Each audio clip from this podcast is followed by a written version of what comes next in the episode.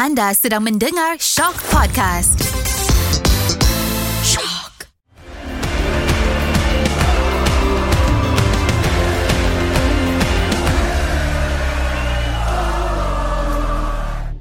Assalamualaikum dan salam sejahtera kepada semua peminat bola sepak di dunia. Sekali lagi kita bersiaran untuk Piala Dunia. Ha, Ultra Squatchy Piala Dunia masuk episod ketiga. Yeah. Ha, kita dah borak. First nak tahulah korang semua kat luar tu masih steady tak ke mengantuk-ngantuk. Yalah game bukannya pukul 9 malam macam bola Malaysia. Game dah sekarang dah pukul 3 pagi, pukul 12 tengah malam. Kok-kok lah semua layu kan. Ha, jadi bangun. Seperti biasa Bukan aku seorang Ada Karam juga Dan Ada tetamu istimewa Kita dah janji Kita punya manifesto nak letak Semua episod Ada tetamunya special Siapa tetamu episod kali ni Karam? Ya, kita bersama dengan tak lain tak bukan Kish Mat Stats. Yeah Oh, Pakar statistik Rasa rasa semacam pula duduk sebelah Zam dengan Karami ni. Oh. Selalu dengar je. Oh, pandai buat sedap. Kali ah. ni duduk sedap. sebelah pula, Ah, nanti Zam kita kena cakap dengan producer naikkan payment Kish. Sebab dia pandai buat sedap.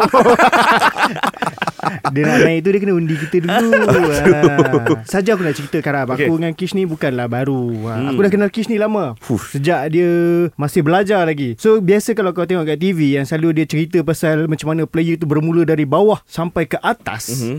Macam Macam tu tu jugalah dia Aku rasa aku kenal kau dari zaman Blogspot aku rasa. Yes. Oi, lama, Blogspot lama. Kan? Zaman Blogspot. Masa tu Kish rasanya kat Miri masa Ah, tu. betul, kat Miri. Tengah belajar ha, banyak benda lah kita lalu sampai sekarang ha. Tengok kenal. Yes. Ah, jadi kita dah panjang jauh sangat ni. So kita kembali ke Piala Dunia. Sama macam apa yang aku tanya dekat Botak dan juga Faiz sebelum ni, aku kena tanya kau juga Kish. Bagi kau sejak kau first tengok Piala Dunia, Piala Dunia mana yang kau rasa paling best sekali? Dia ada dua okay, Satu is Piala Dunia mana yang Paling Impact aku punya cara Penontonan bola sepak ah. Okay. Itu 2002 lah Sebab it's the first ever World Cup Yang aku tonton Okay. Okay. So aku percaya yang The first ever World Cup Yang siapa-siapa tonton World Cup itu akan define Kau punya football consumption For the rest of your life. Mhm. World Cup tu akan define Siapa yang kau pandang At the back of your head Sebagai pasukan uh, Dengan legasi besar Siapa yang kau pandang Sebagai pasukan yang kau ada soft spot for All that selalunya Will be defined by the first World Cup. So 2002 tu Aku tak boleh tolak tepi lah World Cup yang aku Betul-betul suka. Tapi in terms of Pure entertainment. Hmm. pure entertainment dengan goals dengan drama. Aku rasa 2018 Okay. aku rasa Piala Dunia 2018 adalah antara yang paling seronok. In terms of goals sahaja. Simple Hmm. example eh. Kita start dengan satu stat yang simple je. Piala Dunia 2018 Hmm. dalam satu kejohanan tu eh, 64 perlawanan kalau tak silap aku hanya ada satu sahaja perlawanan kosong-kosong. Okay. France lawan Denmark 2018 tahun ni dah ada 5 ke 6 dah yang kosong-kosong. Hmm, so bukan aku nak kata tahun ni is less entertaining. Tahun ni pun ada drama dia tersendiri. Yeah. tapi 2018 akan sentiasa ada special place in my heart lah. Right, 2018. 2018. Tapi tu pun dah dah tempo matang Kish Kish pun dah matang Dah dah dah besar lah So dia dah boleh menilai kan Kau kau punya Aku uh, first Piala Dunia kau bila? 78. Tanya je. 78. Aku first 94 aku tengok Oh 94. Oh. Itulah Jauh beza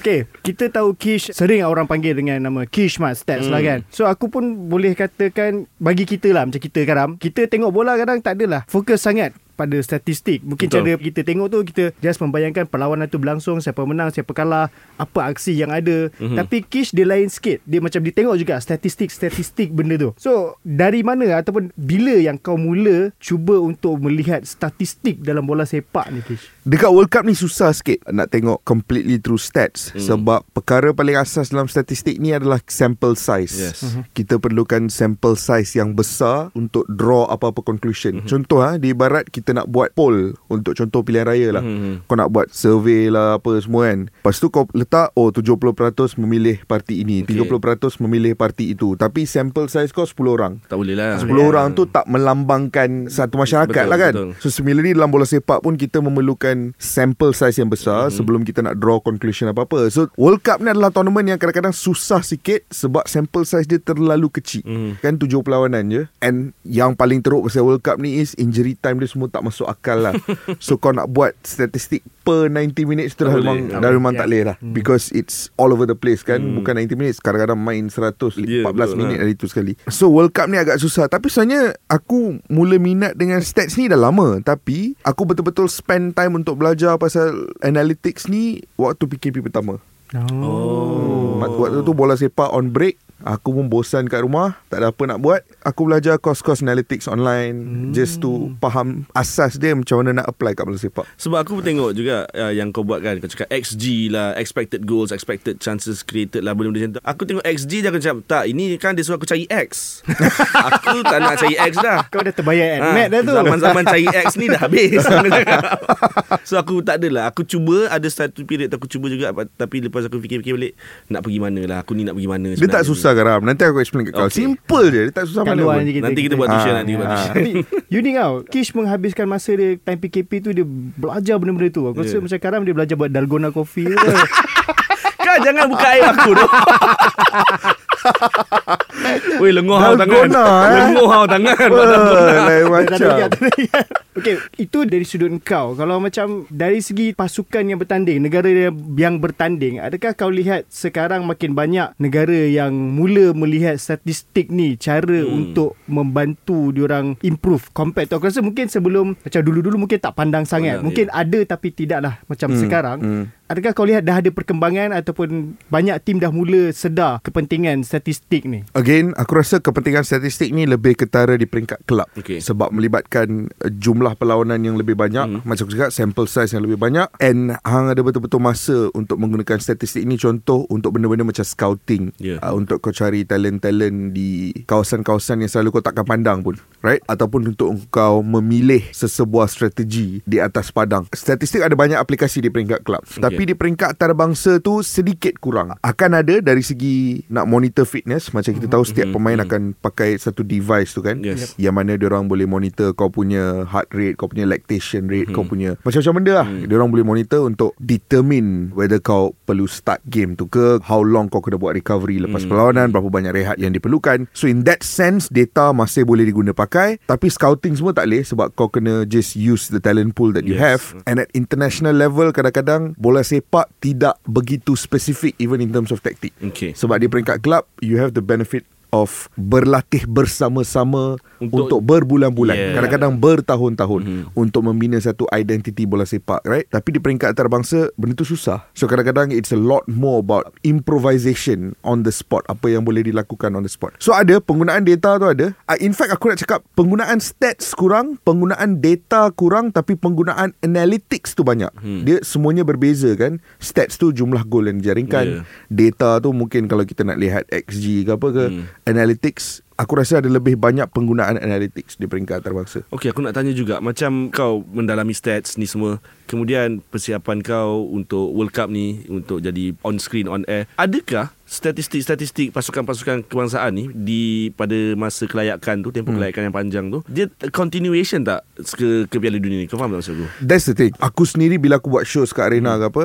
Aku tak cuba untuk use too much of statistic dekat Hmm. World Cup ni Sebab aku tahu The World Cup is a completely separate tournament Daripada apa yang berlaku sebelum itu Mhm. Sebab sebelum itu adalah kelayakan Di mana pemain-pemain datang dengan mindset Meninggalkan klub untuk sebentar Hmm. And then they travel around Europe ke Travel around region masing-masing Nak bermain, ber, nak bermain bola sepak So kadang-kadang form tu naik turun lah Hmm. Kadang-kadang form tu pun luar biasa But it is difficult Untuk aku nak cakap Oh just because Diorang punya form tu solid Before the World Cup That masa World Cup ni 110% diorang akan perform Very difficult Sebab World Cup is a different tournament kan mm-hmm. Pemain-pemain datang dengan mindset berbeza Betul. Bila Han duduk dalam satu training camp tu Dekat World Cup tu pun Han boleh rasa A different sort of excitement Mm. Kadang-kadang boleh bangkit semula England yang Teruk gila masa Nations League Mhm. Tiba-tiba sekarang tengah perform Betul. Argentina yang 36 games unbeaten, Unbeaten. First game lawan Saudi Arabia kalah Hmm. Bukan aku nak kata tak ada kesinambungan macam Ecuador, yes, dia orang continue Yes, momentum yes. dia orang. Tapi jangan terkejut di pentas Piala Dunia ni kalau kesinambungan tu tidak ada pada semua pasukan. Jadi adakah macam tadi kau bagi contoh pasal England di Nations League apa semua. Hmm. Adakah diorang sebenarnya ada tim-tim yang menggunakan mungkin diorang ada diorang punya data sendiri daripada apa yang berlaku masa tu cuba gunakan dan untuk improve di World Cup ni. Confirm ada. Aku rasa even at elite level, diorang tak guna data untuk contoh cari pemain terbaik ke tak ada. Tapi diorang akan guna data untuk monitor physical condition of diorang punya pemain dan pada masa yang sama gunakan data untuk mengkaji pemain pasukan lawan. So contoh kalau kau Gareth Southgate uh, menjelang perlawanan menentang Senegal tempoh hari itu, kau maybe kenal 11 pemain tapi bakinya di situlah penggunaan data dan statistik akan membantu kau memahami profil setiap pemain tersebut so that kau boleh pilih a certain form of strategy. Contoh tiba-tiba minit ke 60 Senegal buat satu pertukaran dan bawa masuk seorang pemain yang Kita tak kenal. kau tak kenal pun hmm. Tapi the coaching staff Would have information on him Akan tahu apa kekuatan dia Di atas padang Apa kelemahan dia Apa recent form dia Apa yang dia boleh buat ah, So that Engkau sebagai coach Will have all the information available Untuk kau nak buat Pertukaran Yang diperlukan Untuk berdepan dengan eh, Strategi-strategi berbeza So maknanya katalah walaupun kau pihak lawan aku masih boleh dapat data-data kau ni. Boleh, boleh. Oh. Boleh, banyak. So contoh, even cara aku prepare untuk World Cup ni Okay. pun, all the big teams kita dah kenal majority pemain. Tapi contoh kita nak cover pasukan Costa Rica ataupun kita nak cover pasukan Morocco or Tunisia. Salah satu contoh is antara pemain yang sebelum ini aku tak berapa monitor langsung dan World Cup ni baru aku kenal dia just before the World Cup and World Cup ni aku dah jatuh cinta dengan cara permainan dia adalah seorang pemain yang dikenali sebagai Steven Eustachio. Yang main untuk Canada dan main untuk FC Porto. Sebelum ni aku tak kenal pun siapa dia. Tapi just before the World Cup aku tengok squad list. Canada. and then aku try to go through and then kau nampak Eustachio punya numbers dekat Porto di pentas Champions League sangat outstanding. And then I'm like, hang on a minute, siapa Mamat ni? Tak pernah tengok pun. Next thing you know, main atas padang pun dia memang jadi midfield general. So aku rasa kalau aku seorang peminat bola sepak pun ada access untuk kenal pasti, I'm pretty sure at national team level dia orang ada access yang lebih mendalam untuk kenal pasti lebih banyak pemain. Oh, aku rasa macam dalam dewan lecture tu. Betul. Dan, dan yang aku suka bila Kish cakap macam ni, ya, sangat berbeza situasi tu dengan Oh. Aku rasa lah, sangat berbeza. Dengan apa Liga Malawi ke? aku lah rasa sebab aku pernah ada beberapa perbualan dengan beberapa pengendali pasukan hmm. di Liga Malaysia. Dia bila ditanya beberapa soalan yang berhubung pemain ke availability pemain boleh main ke tak boleh injek ke tidak, dia cakap tak boleh didedahkan sebab takut Takut dapat tahu pada takut uh, pasukan pihak lawan senang hmm. untuk membuat strategi. Aku macam aku tak boleh terima tapi aku menghormati mereka hmm. so aku angguk dan akur pada waktu tu lah. Tapi bila Kish dah cakap macam ni kalau data pun ada, hmm, Di zaman internet ni, apa je yang rahsia? Banyak servis Ah, Aku banyak. rasa kelab-kelab Malaysia pun Ada access To a lot of this service Instat lah apa Ya, semua ya. Cuma- Tapi Whether kau pakai atau tidak Ah, Itu ya. persoalan berbeza lah Sebab ada juga yang cakap menambah modal juga kan. Ha. Okey lah, okey lah. Faham, faham, faham. So Menarik. dah Faham kan Statistik kan Dia heavy sikit topik kita hari ni Ah, So kita ringankan sikit Aku sebenarnya tahu satu benda Kish ni kadang-kadang dia suka juga In terms of jersey Pasukan-pasukan Especially uh, Di World Cup lah Rasa yang paling Paling outstanding sekali Sebelum ni adalah Nigeria Hmm Rasa itu salah satu favourite Kish Untuk Yeah. untuk tahun ni kau rasa Mana satu yang paling lawa Aku sekali paling sedih Bila Kau tahu Few months ago Bila Ghana main Nigeria Dekat playoff Ya. Ya. Peringkat kelayakan Ya. tu Ha. Dalam otak aku Aku nak Nigeria je menang Sebab and, jersey and, ya. and benda tu tak ada berkaitan dengan pemain Tak ada berkaitan dengan Dia just sebab Jersey. Setiap tahun Nigeria masuk apa-apa kejohanan Dia akan bawa vibes yang terbaik lah. Melalui jersey Melalui tarian-tarian penyokong dia It's the best environment possible. And aku kecewa lah tak ada Nigeria dekat World Cup kali ni lah. Um, Tapi tahun ni pun ada few jersey Aku suka Mexico away. Ah, nice, yeah, Mexico. Mexico away tu Weh, lawa. Yang tak dapat nak pakai langsung. Ah, tak dapat pakai Yang tu lawa. Aku suka Korea Selatan punya home Mhm. Jersey berwarna pink. Hmm. Aku ada soft spot untuk Senegal. So jersey Senegal pun aku suka. Aku, aku nampak Ah, Kish dalam gambar selalu pakai jersey, Jersey Senegal aku suka Uh, Germany? Yes Germany. Germany cantik. Uh-huh. Aku suka Germany. Um, Adalah Tapi Sejujurnya Piala Dunia kali ni Bagi aku It's not the best addition lah in terms of kids lah, Hmm. bagi aku lah. Ada banyak yang aku tengok macam England aku tak suka langsung. Betul dua-dua. betul betul. Aku tak suka Denmark Even France pun bagi aku Okay Okay okay je Hmm. Brazil pun bagi aku Okay okay sahaja So uh, 2018 2014 pun Aku rasa lebih menonjol In terms of kids Hmm, kau karam kau suka yang Aku mana? suka Jepun kot kali ni. Eh Jepun pun lawa agak ah, Jepun pun aku okay rasa Yang dia, yang home yang, yang home. Hmm. So aku suka yang tu. Aku sebab tu kot dia menang lawan Argentina A- itu. Aku ada soalan Jepun Home tu memang buat Based on anime ke? aku tak pasti Tak lah pasti. kan. Aku Nizam macam ah. terbaca kat Somewhere hari tu Blue Lock lah apa entah Orang Aku tak cakap aku pasti. tak Aku pasti rasa tak. Aku rasa sebab kan sebelum start Piala Dunia ni masa diorang nak launch jersey tu diorang ada buat macam-macam style Hmm. yang hidden. Macam diorang gunakan YouTuber tiba-tiba pakai jersey macam Oh. betul ada tak silap aku kat Mexico ada bartender kot pakai dan Jepun cara dia release masa tu tak silap aku dia letakkan design jersey tu dalam komik tu. Oh. Dalam dalam anime manga macam tu lah. So bila macam eh macam jersey ni macam jersey apa ni? Tengok-tengok. Oh ini punya jersey baru. Ui, Cara- very very cara dia- complicated cara dia cara nak. dia Cool, eh? kreatif Ah, cool, sebab sangat dia cool. menggunakan dia tahu penggunaan social media tu. Orang akan bercakap. Ha, macam orang yang tak silap aku bartender yang Mexico tu dia pakai lepas tu orang macam eh mamat ni pakai jersey apa ni? Atau kadang-kadang dia orang plant lah. Ha, benda-benda macam tu lah. So unik lah cara dia. Tapi macam Kish cakap tahun ni punya World Cup aku setuju dengan dia agak kurang sikit lah meriah. in terms of uh, jersey punya design Hmm. Ha, tadi kita cakap statistik ni kita cakap pasal jersey pula. Dah gitu pula. Okay, kita kita tinggalkan semua tu. Aku sebelum nak pergi ke round of 16 ni, hmm. kita kena bercakap dulu pasal group stage. Hmm. Okey. Yang perlawanan last sebab kita dah tengok banyak juga kejutan yang berlaku dan banyak pasukan gergasi yang balik awal. Ha, so antara semua lah kan Bagi kau Kish Pasukan mana yang kau rasa paling Yang terkeluar tu lah. Yang mana yang kau rasa paling Mengecewakan lah? Pasukan Germany sebenarnya only because aku tak merasakan bahawa okay contoh eh. 2018 pun mereka tersingkir. Yep. okay. tapi tahun ni aku rasa berkali ganda lebih baik pasukan, Pasukan tu tu, berbanding pasukan 2018 tengok situasi Germany macam ni eh. First game tu first half tu dia completely dominate Jepun. Betul. Dan dia ada kelebihan 1-0 Mhm. second half tu dia bolos 2 bagi aku sepanjang kempen Piala Dunia Jerman kali ni mereka hanya bermain buruk satu half je. Which Tapi is dah lawan tersingkir. Jerman Which is lawan Jepun. Tapi dah tersingkir Hmm. Satu half je dia main teruk Tapi dah tersingkir Sebab dia main teruk second half tu Bolos 2 gol Kalah Hmm. dengan Jepun Second game lawan Spain Aku rasa dia orang pasukan yang lebih baik Mhm. I thought they could have won that game Mhm. Bagi aku Both halves aku rasa Persembahan Jamal Musiala dalam game tu Tak masuk akal lah Mhm. And aku rasa they were infinitely the better team Tapi mereka seri satu sama Perlawanan ketiga tu Aku rasa they were the better team Of Cuma course, ada satu definitely. period tu Yang dia bolos 2 gol Tapi kemudiannya dia respon Mhm. Dia tembak balik 4 gol lah So kira dia menang Dia menang kat situ Lawan Spain tu They were the better team And should have won Tapi seri Which is a reasonable result Sebab Spain. Sebab Hmm. Spain Yep. Jadi first game tu Hanya disebabkan Satu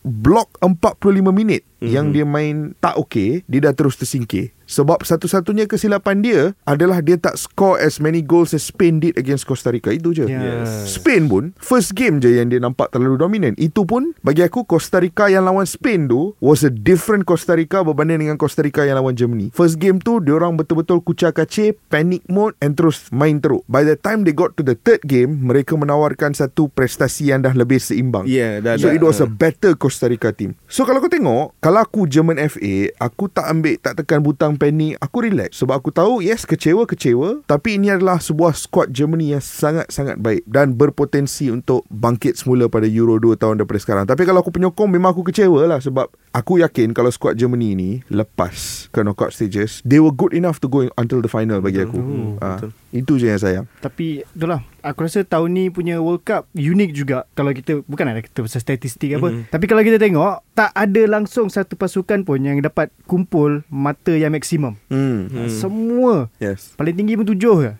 So Okay kau Karam Kau rasa Apa yang membezakan Sampai Jadi tough macam ni sekali Huh, aku rasa aku terpaksa setuju apa yang Faiz cakap minggu lepas lah. Dia cakap mungkin pasukan-pasukan ASEAN ni dah mula mengejar dan hmm. selain itu aku rasa faktor beraksi di Asia juga Di kot. Ha, aku rasa lah mungkin akan mainkan sedikit faktor dan aku tak tahu kenapa. Aku memang yang ini yang aku, benda yang paling ketara aku nampak lah untuk edisi World Cup kali ni. Tim-tim Asia ni tidak lagi malu untuk beraksi dengan fizikal. Mm-hmm. Faham tak? Dia dia orang lebih fizikal Betul. compare dengan uh, edisi-edisi sebelum. Aku rasa benda tu yang mungkin sedikit mengejutkan gerasi-gerasi bola sepak dunia ni. Mungkin lah aku tak pasti. Mm-hmm. Contoh kita tengok masa Argentina bila Arab Saudi start main fizikal, dia orang terima macam eh kenapa kita susah sangat nak kontrol bola, nak mm. buat movement dengan bola ni semua. Benda yang sama jadi kepada Belgium ketika berdepan Tunisia. So aku rasa benda-benda tu kot yang bagi impact positif kepada pasukan Asia kali ni. Kalau kita tengok tim yang melepasi ke group stage yang berasal dari Eropah atau UEFA 8 tim hmm. dan yang di tangga kedua yang banyak adalah tim daripada Asia. Hmm. Tiga tim tercampur sekali dengan Australia lah sebab dia dalam AFC. Australia uh, ni menyibuk lah. Dan di sebalik tu juga kita tengok performance pasukan macam Arab Saudi, macam Iran. Kita tolak tepi mungkin Qatar kita boleh mungkin assume diorang tak biasa main Belum di pentas bersedia, yang macam ni so bersedia. mungkin agak cacah marba sikit tapi kita boleh nampak lah peningkatan. But at the same time Adakah kita boleh katakan ini Asia memang dah tengah menaik ataupun hanyalah sekadar satu kejutan sebab kita dah pernah tengok tim Asia mara sampailah ke semifinal Hmm. 2002 Korea Selatan kan. Ya. So adakah kau rasa memang Asian football is on the rise? A- a- aku rasa on the rise. Aku rasa 2002 tu yang kejutan. Mm-hmm. Bukan sekarang ni. 2002 tu yang out of the ordinary yang betul-betul kejutan. Yang langsung tak ada kontroversi tu. tak payahlah kita pergi ke situ eh.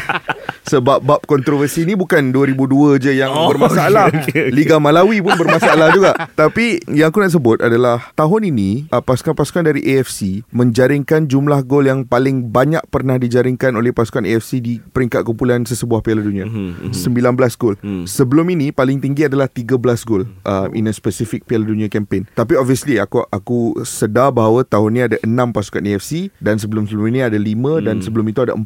Kalau kita puratakan tahun ini adalah yang kedua tertinggi dalam sejarah penglibatan pasukan Asia 3.1 gol on average per team di peringkat kumpulan. Kumpulan, Paling tinggi adalah 2010 3.25 untuk setiap pasukan purata. Bagi aku it's an improvement. And benda tu tak mengejutkan. Arab Saudi adalah pasukan yang lain sikit susah kita nak gauge. Hmm. Tapi macam coach dia sendiri cakap Javi Renat cakap dalam pasukan Arab Saudi ni ada banyak pemain yang sebenarnya good enough to play abroad yang boleh beraksi di luar negara. Salim Al-Dawsari Of tu course. confirm boleh Yes, main confirm. in Europe. In fact, ada seorang bekas pemain Swansea, apa nama dia? Bekas pemain Portugal dan Swansea. Bukan Portugal, Perancis, Perancis. Buffy Gomis. Buffy Timmy Okay, Gomez. ha. Yes, Buffy Timmy Gomez kan main Saudi kejap. Ya, teringat Jordan Mintah.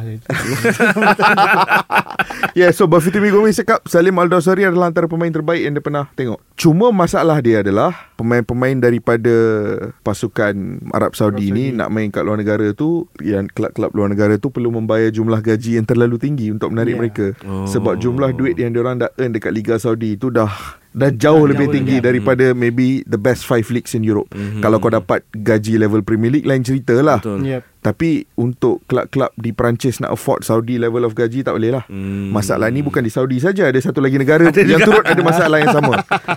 So Jepun kalau kau tengok banyak pemain dia dah main di Bundesliga. Mhm, mhm. Um, semua goal scorer Jepun di World Cup kali ni semuanya bermain di Bundesliga. Bundesliga, ya. Korea pun banyak pemain yang beraksi Yes. di Eropah. Betul. Di Premier League ada 2 3, di Eropah tak cakap banyak. And then kau ada Qatar. Qatar bagi aku adalah pasukan yang aku tahu orang akan pandang rendah, tapi jangan sebab Qatar ni aku rasa just tahun ni diorang just terkejut. Terkejut terlalu banyak tekanan di atas bahu sebab banyak pengkritik Qatar kan sebagai Yeah. host. Tapi realitinya kita kena ingat eh, Piala Asia 2019 Yes. Qatar menang piala tu dalam whole tournament diorang kalahkan Jepun in the final, kalahkan Korea Selatan at some point, kalahkan UAE, kalahkan Iraq dan secara keseluruhan mereka menjaringkan 19 gol dan hanya bolos satu. Satu tu pun bolos dekat final lawan Jepun. Which is Ritsu Doan juga kalau tak Hmm, silap aku. mhm. So my Yep. point is, ini bukan pasukan Qatar yang kau boleh nak memperbodohkan saja berdasarkan prestasi Piala Dunia. Mhm. Ini adalah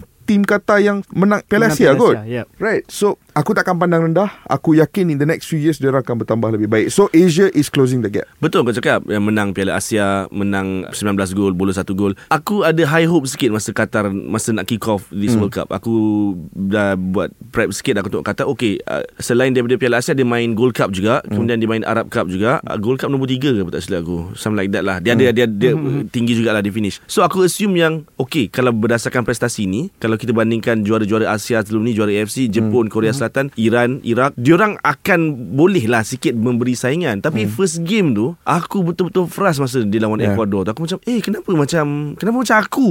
Macam kenapa kau, kau, eh? main macam aku main tapi aku punya assumption ialah you don't know how it is until you get there. Faham tak? Dia kita hanya boleh bersedia untuk Piala Dunia Piala Dunia. Tapi Yeah. bila kau dah betul-betul beraksi tu baru kau tahu oh ini sebenarnya suasana dia ini sebenarnya tekanan dia. So first game tu aku kecewa tapi aku maafkan. Tapi bila lepas aku tengok third game kan uh, yang dia dapat satu gol tu betul? Third game kan? Uh, so kat situ baru aku nampak oh how Akram Afif was touted to be yang Zavi sendiri cakap dia ni boleh buat apa je dia nak dengan bola. Yeah. Yep. Aku sangat-sangat menantikan Magic. outcome apa ni Magic Apa? tu lah magic, Magic, tu lah magic, Magic ya. daripada Akram Tapi aku tak nampak lah Masa masa World Cup ni Aku frust sikit lah Hmm. Aku rasa diorang just terkejut lah Kita kena ingat Nak letak diri kita dalam situasi Main Qatar ni susah sebab Diorang banyak sebelum Piala Dunia Hari-hari buka media Qatar kena Qatar kritik kena Qatar ban. kena Yeah. kutuk Qatar kena kritik So benda tu adds on pressure on your shoulders So bila kita tengok style permainan diorang Aku rasa sangat tertekan Mhm. Hmm, aku rasa mungkin cara untuk Qatar improve dan tidak berlaku lagi adalah diorang kena cuba juga layak ke Piala Dunia secara merit. Hmm. Bukan Hmm. sebagai tuan Betul, rumah. betul. Hmm. Ha, sebab at least masa tu diorang bila sampai ke sana diorang tahu we deserve it. Hmm. Ha, sebab macam sekarang mungkin diorang sebagai tuan rumah first time appearance so gugup tu akan ada. Hmm. Sebab orang pun memang kritik diorang daripada awal macam Qatar ni dapat main Piala Dunia sebab tuan rumah je. Hmm. Ha, dia jadi macam tu. Sebab diorang tak ada lagi sebelum ni tak ada rekod layak ke Piala Dunia. Betul So once aku rasa diorang boleh layak secara merit Mungkin akan ada performance yang lebih better lah Kita harapkan macam tu lah Macam tu lah Tapi at least diorang better lah Daripada banyak negara-negara gegasi lain. Belgium pun terkeluar awal. Betul. Denmark terkeluar awal. Uruguay terkeluar awal. So macam kita tengok banyak juga negara-negara besar Eropah ni terkeluar awal. Perlukah sebenarnya kalau kita kurangkan slot sikit daripada Eropah Dan bagi kepada mungkin benua lain? Asia ke? Kalau kau tanya aku Aku rasa perlu lah Sebab benua yang paling banyak negara Ialah Asia. Kau Kish? Aku Berapa ra- slot je? Aku rasa kena bagi ke Afrika. Afrika pun lah sama. 54 negara weh Afrika. Ha, Tapi ada 5 slot. Buat mana benda tu masuk akal? Kau cakap eh? Contoh eh? Aku pilih 5 pasukan Afrika Yang tak masuk ke Piala Dunia Mhm. Yang tak dapat Okey. lepas Ha. eh Mhm. 5 negara ni Kau cakap kat aku Yang diorang ni Jauh lagi teruk Daripada negara-negara Eropah Yang masuk Yang tersingkir juga Nigeria Okay Dengan Victor Osimhen kat depan Mhm. Yep. Algeria Mhm. dengan Riyad Mahrez ada di Ya, situ. betul. Egypt dengan Muhammad, Muhammad Salah. Uh, kau ada Ivory Coast Hmm. dengan player-player yang luar biasa. Frank Kessié. Mhm. All those players yang ada dekat Ivory Coast. Banyak lagi pasukan-pasukan macam ni in Africa yang way stronger daripada banyak pasukan Eropah-Eropah. Kita tengok Serbia. Semua hype Serbia, hype Serbia. Last-last diorang main mengecewakan. Mengecewakan Any of these African teams would have provided more entertainment daripada Betul. pasukan Serbia itu sendiri. So Afrika adalah satu benua yang bagi aku sering dianaktirikan dalam konteks bola sepak. More than Asia even. Sebab Asia ni ada duit sikit and dalam bola sepak ni kadang-kadang duit tu boleh berbicara besar. Okay Afrika tak banyak. Hmm. So aku rasa Afrika tu yang paling banyak perlukan sokongan. Okay kata okay, Kau dah cakap macam ni Aku cakap tadi Asia mungkin boleh diberi lebih slot Afrika mungkin boleh diberi lebih slot hmm. Jadi sebelum ni ada kata Ada ura-ura yang cakap Mungkin the next World Cup Boleh akan jadi 48 pasukan Hmm. Kau bersetuju ke Kish? Aku tak tahu lah benda tu Aku conflicted pasal 48 World Cup ni Sebab on one hand Aku rasa Piala Dunia ni Bukanlah kejohanan elit. Bagi aku lah Aku tak Mhm, pernah pandang Piala Dunia ni As kejohanan yang hanya Memerlukan pasukan-pasukan elit sahaja Mhm. Seperti Champions League. Okay, um, Even dulu ada plans nak buat European Super League lah apa Mhm. semua. Aku tak suka benda tu Sebab dia elitism kan. Kau hanya letak segolongan orang je dalam bracket tu. Aku sering melihat Piala Dunia ni Sebagai satu pesta bola sepak Yang boleh mengingatkan kita Kenapa ini adalah kejohanan yang melambangkan cinta berbilion manusia terhadap satu Hmm. benda. Yes. Right? Betul So on one hand 48 World Cup tu akan memberi ruang kepada lebih banyak pasukan dan negara mm-hmm. untuk menikmati bola sepak Mhm. mm-hmm. di peringkat tertinggi. Kau ingat tak 2018 masa Panama debut dekat World Yes, Cup yes. tu? Ingat. Kau ingat tak ada satu video yang TV-TV host dekat Panama tu mm-hmm. masa pre-match dia tengah buat game tau, dia orang mm-hmm. host. Masa pre-match tu kan ada national anthem. Yeah. Masa national anthem tu dia orang semua berdiri menangis-nangis dengar national anthem Mhm. tu sebab dia orang tak boleh digest reality bahawa national anthem Panama berkumandang di pentas Piala Dunia. Those are the kinds of moments yang bagi aku define sesebuah Piala Dunia. Mhm. Bukan siapa yang Yep. menang, bukan siapa top scorer. Those are the moments. So on one hand 48 tu aku suka. Mhm. Cuma bila kau ada 48 ni, format dia akan jadi lari gila. Sekarang ni FIFA tak decide lagi format dia. Betul Whether nak tiga pasukan setiap kumpulan ke Hmm. Dia ada rumours nak introduce penalty shootout di peringkat kumpulan bulan terus lah. So format tu yang aku sangat berwaspada. Aku okay kalau nak expand experience ni kepada banyak negara. Hmm. Cuma kalau format kau tu lari dan merosakkan drama yang kita dapat daripada format sekarang dan benda tu jadi counterproductive lah. Hmm. Ha, so aku tak tahu. Yeah. Aku conflicted. Sebab kalau macam aku Aku suka juga Macam aku, aku suka juga Cuma aku bimbang Bila dah 48 tim Akan lebih banyak pasukan Yang akan jadi Belasang. Costa Rica Hmm. 7-0 Tapi okey lah. Apa salahnya? Aku tak suka aku. Aku nak drama. Aku aku nak Oh. drama. Aku suka gol Jepun di dibahas. Kepatutnya bola tu dah keluar. Hmm. Aku suka benda-benda macam tu. So benda tu tight and kita ni duduk Malaysia tu. Costa Kish. Rica menang second game tu. Betul. Ha, Aku itu kejutan yang hanya boleh berlaku kalau Costa Rica tu dapat peluang main World Cup kali. Itu kau punya kerisauan Kalau Okay. aku Aku Ah. risau Bila tambah tim Tambah lagi slot Eropah Ah, Ah, itu tak nak lah.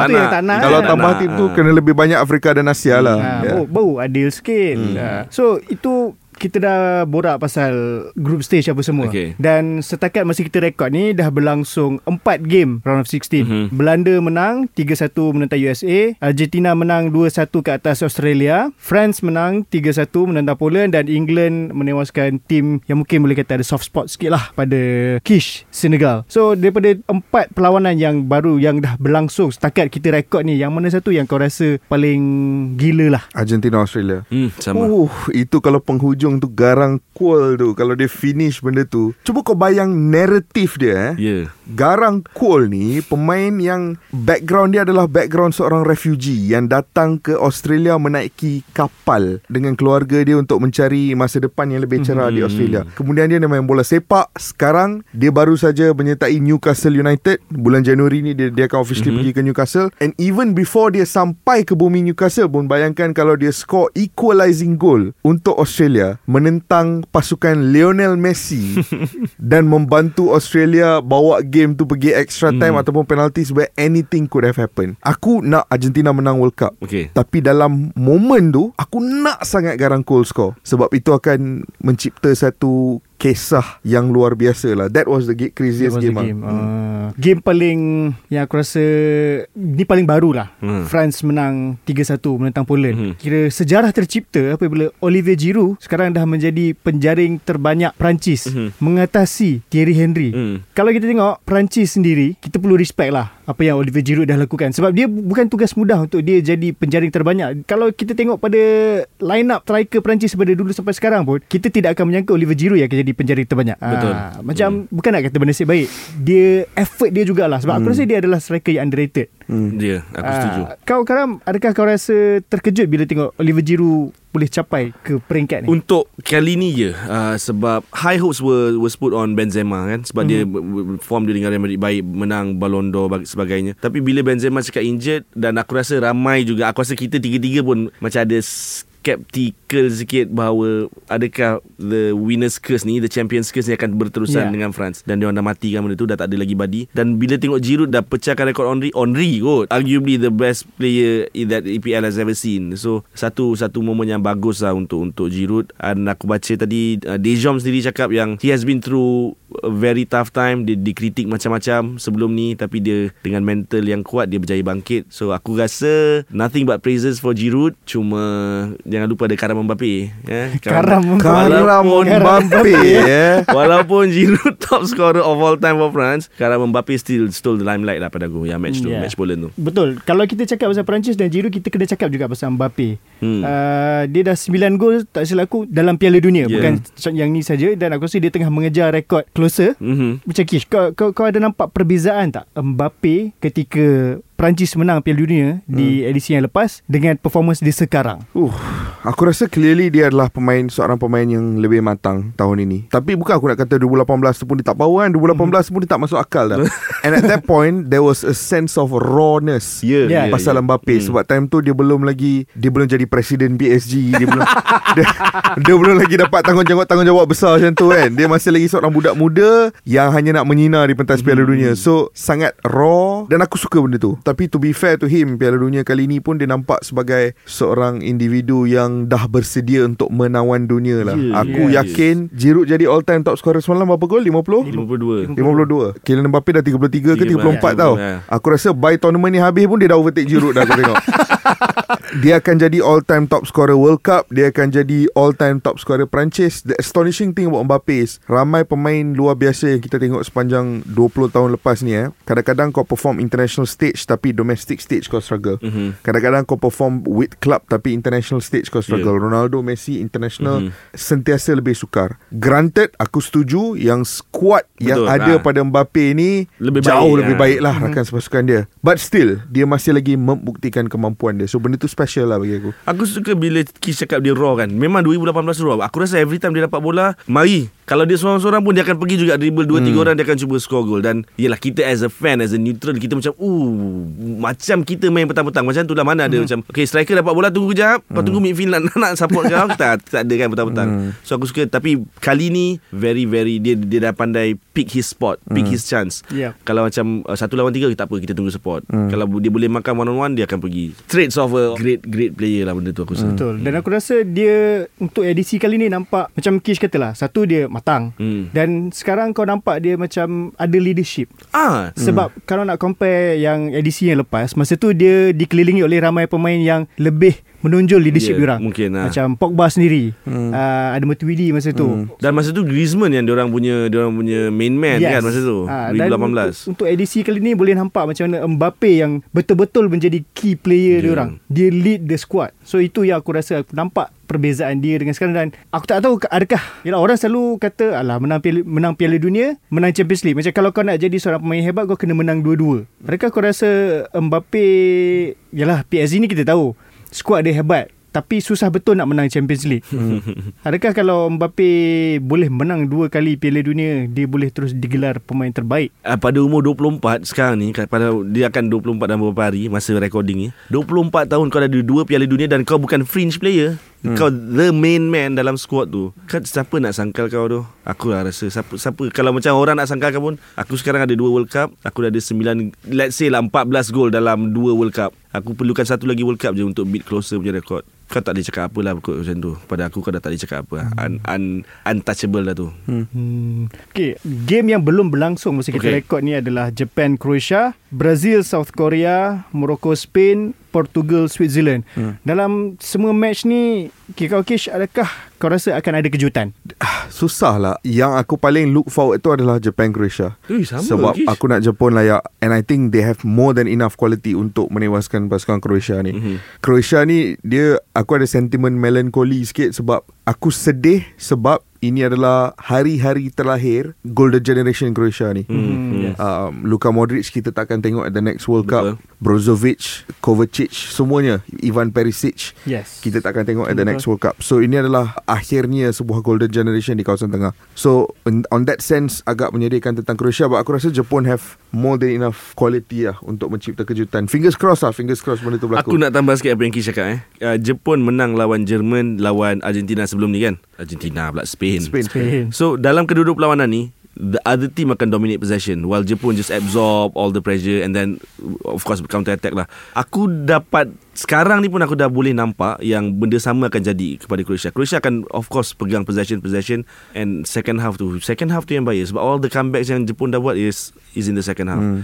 And they have the legs to run The hmm. Japanese player have, eh, Cakap orang putih banyak lah Kish ada kan Selalu cakap Melayu ke Edisi Piala Dunia kan. Dan uh, aku rasa player-player Jepun ada, Masih ada kelajuan Untuk untuk menewaskan Pertahanan Croatia Yang Squad Croatia yang dah berusia ni hmm. Aku berani Pertaruhkan segala yang aku ada Untuk cakap Jepun mara ke Pusingan seterusnya Okey semua yang dengar uh, Karam kata Kalau Jepun kalah Dia belanja kopi semua orang Semua dengar ah? Ya kita kalau boleh nak tengok lah Tim Asia pergi jauh kan So aku rasa Paling realistik lah Hmm. uh, Memang aku rasa Jepun lah Hmm. uh, Sebab South Korea akan berjumpa Brazil. Brazil Kalau ikut akalnya Macam susah Mhm. Tapi dalam Piala Dunia Even Jepun dengan Korea dah tunjuk Hmm. Jepun aku ingat Masa lawan Spain pun Kena satu Dah macam Ah, habis ni Betul betul lah Faham, Semua orang rasa macam so, tu Piala Dunia kali ni macam ada kejutan. Tak mengejutkan lah kalau tiba-tiba Brazil boleh kalah. Tapi aku menjangkakan takkan kalah lah. Kish kau rasa kalah Kish? ke Brazil Brazil Ha. ha. eh, tak lah Aku rasa The dream fixture would be Jepun lawan Korea Dekat quarter finals lah Okay Itu impian hmm. Ya. Uh, tapi yelah impian ni kadang-kadang bukan boleh jadi nyata pun. um, a- aku rasa it, it will be Brazil lah. Neymar pulang. Um, there's a X factor pasal pasukan Brazil tahun ni. Eh. Aku akan betul-betul terkejut lah kalau dia orang kalah lawan Korea. Hmm. Sebab tadi aku tak sempat baca Aku dah nampak satu uh, Tajuk artikel tadi Translation dia kenapa Brazil perlu takut berjumpa Korea Selatan Tapi aku nak klik tadi Kish dah sampai Dia, Aduh. Tak, dia lagi satu. Ha. Salah satu impian aku selain Korea Jepun ni, kalau tak dapat Korea Jepun, Brazil versus Japan dekat quarters pun dah luar biasa. Sebab Brazil dengan Japan ni ada hubungan yang Ya ikonik. Ha. Zico pernah main Betul Yes. uh, Japan aku rasa the biggest Japanese population di luar Jepun adalah di, Di Brazil, Brazil. itu sendiri so benda tu akan bagi satu uh, game yang rancak lah bagi aku Hmm. Okay, sebelum kita nak menamatkan uh, episod kali ni, Kish, siapa yang kau ramal akan menjuarai Piala Dunia kali ni? Aduh bab ramal ni susah sikit sebab ramal ni aku selalu ramal berdasarkan emosi Okey. itu yang ramalan aku ni kadang-kadang selalu tak tepat Tak apa tapi apa. kalau ramal ikut emosi aku nak Argentina lah Argentina, Sebab, eh? sebab Kenapa? apa? Ha. Kenapa? sebab Lionel Messi Kenapa bukan Portugal sebab Ronaldo? itu adalah topik yang memerlukan satu lagi jam Ah, tak perlulah kita buka kita ah, topik akan Ronaldo okay, semua sini. dah dengar, semua dah dengar. Kita cakap perlukan satu lagi jam. Oh tak so, ada tak ada Kita akan Itu tak bermakna saya mahu buat satu jam tu ha.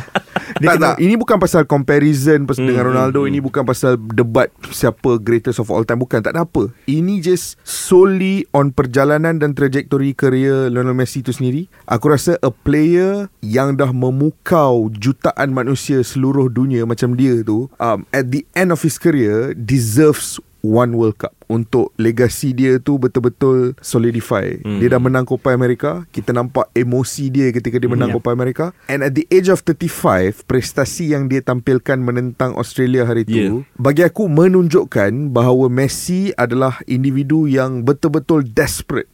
Do or die Dia nak menang World Cup tahun ni. Hmm. And aku rasa dia ada Supporting cast Yang juga Diorang punya misi, supporting cast Aku rasa misi diorang is Yes nak menang Piala Dunia Untuk negara Untuk diri sendiri dan tapi penting, untuk Messi Yeah. juga Ya. Ah, De Paul cakap benda sama, Mhm. Emilio Martinez cakap Mhm. benda sama. So bila kau ada satu squad yang sanggup bertarung di atas padang untuk ikon mereka, aku harap benda tu berakhir dengan pengakhiran yang positif lah. Boleh buat movie tu. Boleh. Ha. Kan, tapi kalau nak pengakhiran yang positif tu Lautaro Martinez kena pandai skor dulu. ha, aku geram juga dengan budak tu tu. Ha. So kita nantikan lah betul atau tidak ramalan Kish ni dan setakat ni sama aku dengan dia sama Hmm. kita memilih uh, Argentina Karam dia pilih uh, England kata Eh, kau main Eh, kan? hebat aja. Kau jangan geram. Tak. Aku datang buat show ni sebab aku Takkan aku nak kecewakan kau kalau Kish? kau England, aku memang tak datang geram. Okay first Aku ni aku jujur First option aku Ialah Brazil Se- Sebab apa benda yang kau dah cakap tadi Ah. Tapi aku Daripada first episode Untuk edisi Piala Dunia ni Aku dah cakap yang Aku dapat rasa something from Portugal Tak tak tak Jangan cakap aku Ronald CR7 punya fanboy ke apa ke Tidak Keluar dah, Ah, keluar dah. tidak, dengar. Keluar dah. Sebab aku teringat masa 2016 yang masa Portugal menang Euro. Nobody gave them a chance. Nobody. Hmm. Masa dia orang pergi final pun semua orang cakap ini sumpah Ah. kena kita Kau tahu kenapa dia menang final tu? Kenapa? Sebab Ronaldo injured. ha. Nampak Bagi macam tu je Karam Tak, serius serius ni aku serius. Okay, aku serius say- ah? aku sayang aku rasa rugi bila Jota je tak ada dalam oh, dalam tim ni. Kau serius lah Aku serius serius, ah? Portugal. Okay, aku ada soalan sebab kita tak sempat tanya sebab masa kita habis rekod yang lepas lepas tu game tu berlangsung macam tak sempat lah. Okay. So aku tanya sekarang ah. Ronaldo score ke tidak? First game dia score. Yang yang lagi satu tu? Eh Ronaldo belum pernah score dalam knockout stage World Cup tau sebelum ni. Betul. Belum pernah. Sebelum ni Messi pun tak pernah lagi Ah, kan. Messi tapi Ah. Messi dah. Ah, yelah. Ah, ni so- malam ni lah. Malam ni dia Eh, malam ni eh? Eh, Esok, esok. Ah. esok. Ah. Korang tak tahu kita orang rekod bila lah. Tapi kau faham lah korang sendiri Jangan kan. lawan Switzerland tu kalah terus. Tak, Jangan. tak, tak, tak. Aku dapat rasa Portugal lah. Some, uh, some, something, else. Something else, lah. ah. Tahun ni. Okay. Uh, so kita kena ucapkan terima kasih kepada Kish kerana sudi menemani kita di podcast Ultra Squatchy ni. Hmm. Tapi sebelum tu nak kena remind juga kepada korang jangan lupa undi kita orang. Uh, di mana tu Karam? Di Anugerah Podcast Show So boleh pergi uh, laman web Anugerah Podcast Show uh, Pergi ada beberapa kategori Ultra Squatchy tercalon dalam dua kategori Iaitu Podcast of the Year dan juga Most Popular Podcast. Ha, so boleh undi uh, Undi lah banyak kesian lah aku dengan Nizam So kalau kau undi banyak-banyak Kalau menang Nanti Kish mesti teruja nak datang lagi Ya, Korang pun betul. suka dengan Kish Ah, dan tarikh tutupnya ialah 22 Disember. So undi setiap hari, undi banyak-banyak tekan biar sampai skrin laptop kau pecah, mouse kau tertanggal, skrin phone kau pecah. Okay? Dan jangan lupa juga yang tetap akan ada edisi pasal bola sepak Malaysia. Dunia-dunia juga Malaysia kita orang takkan lupa. Janganlah korang bersedih. Ha, jadi itu sahaja pada aku, Kish dan juga Karam. Eh dah terbalik macam Karam Aku yang pula jadi guest. Nak So- buang aku ke ni? Ah, secara senyap-senyap. Ah, so itu saja pada kami. Ah, Assalamualaikum dan teruskan menyokong dan juga mencintai bola sepak. Jumpa lagi.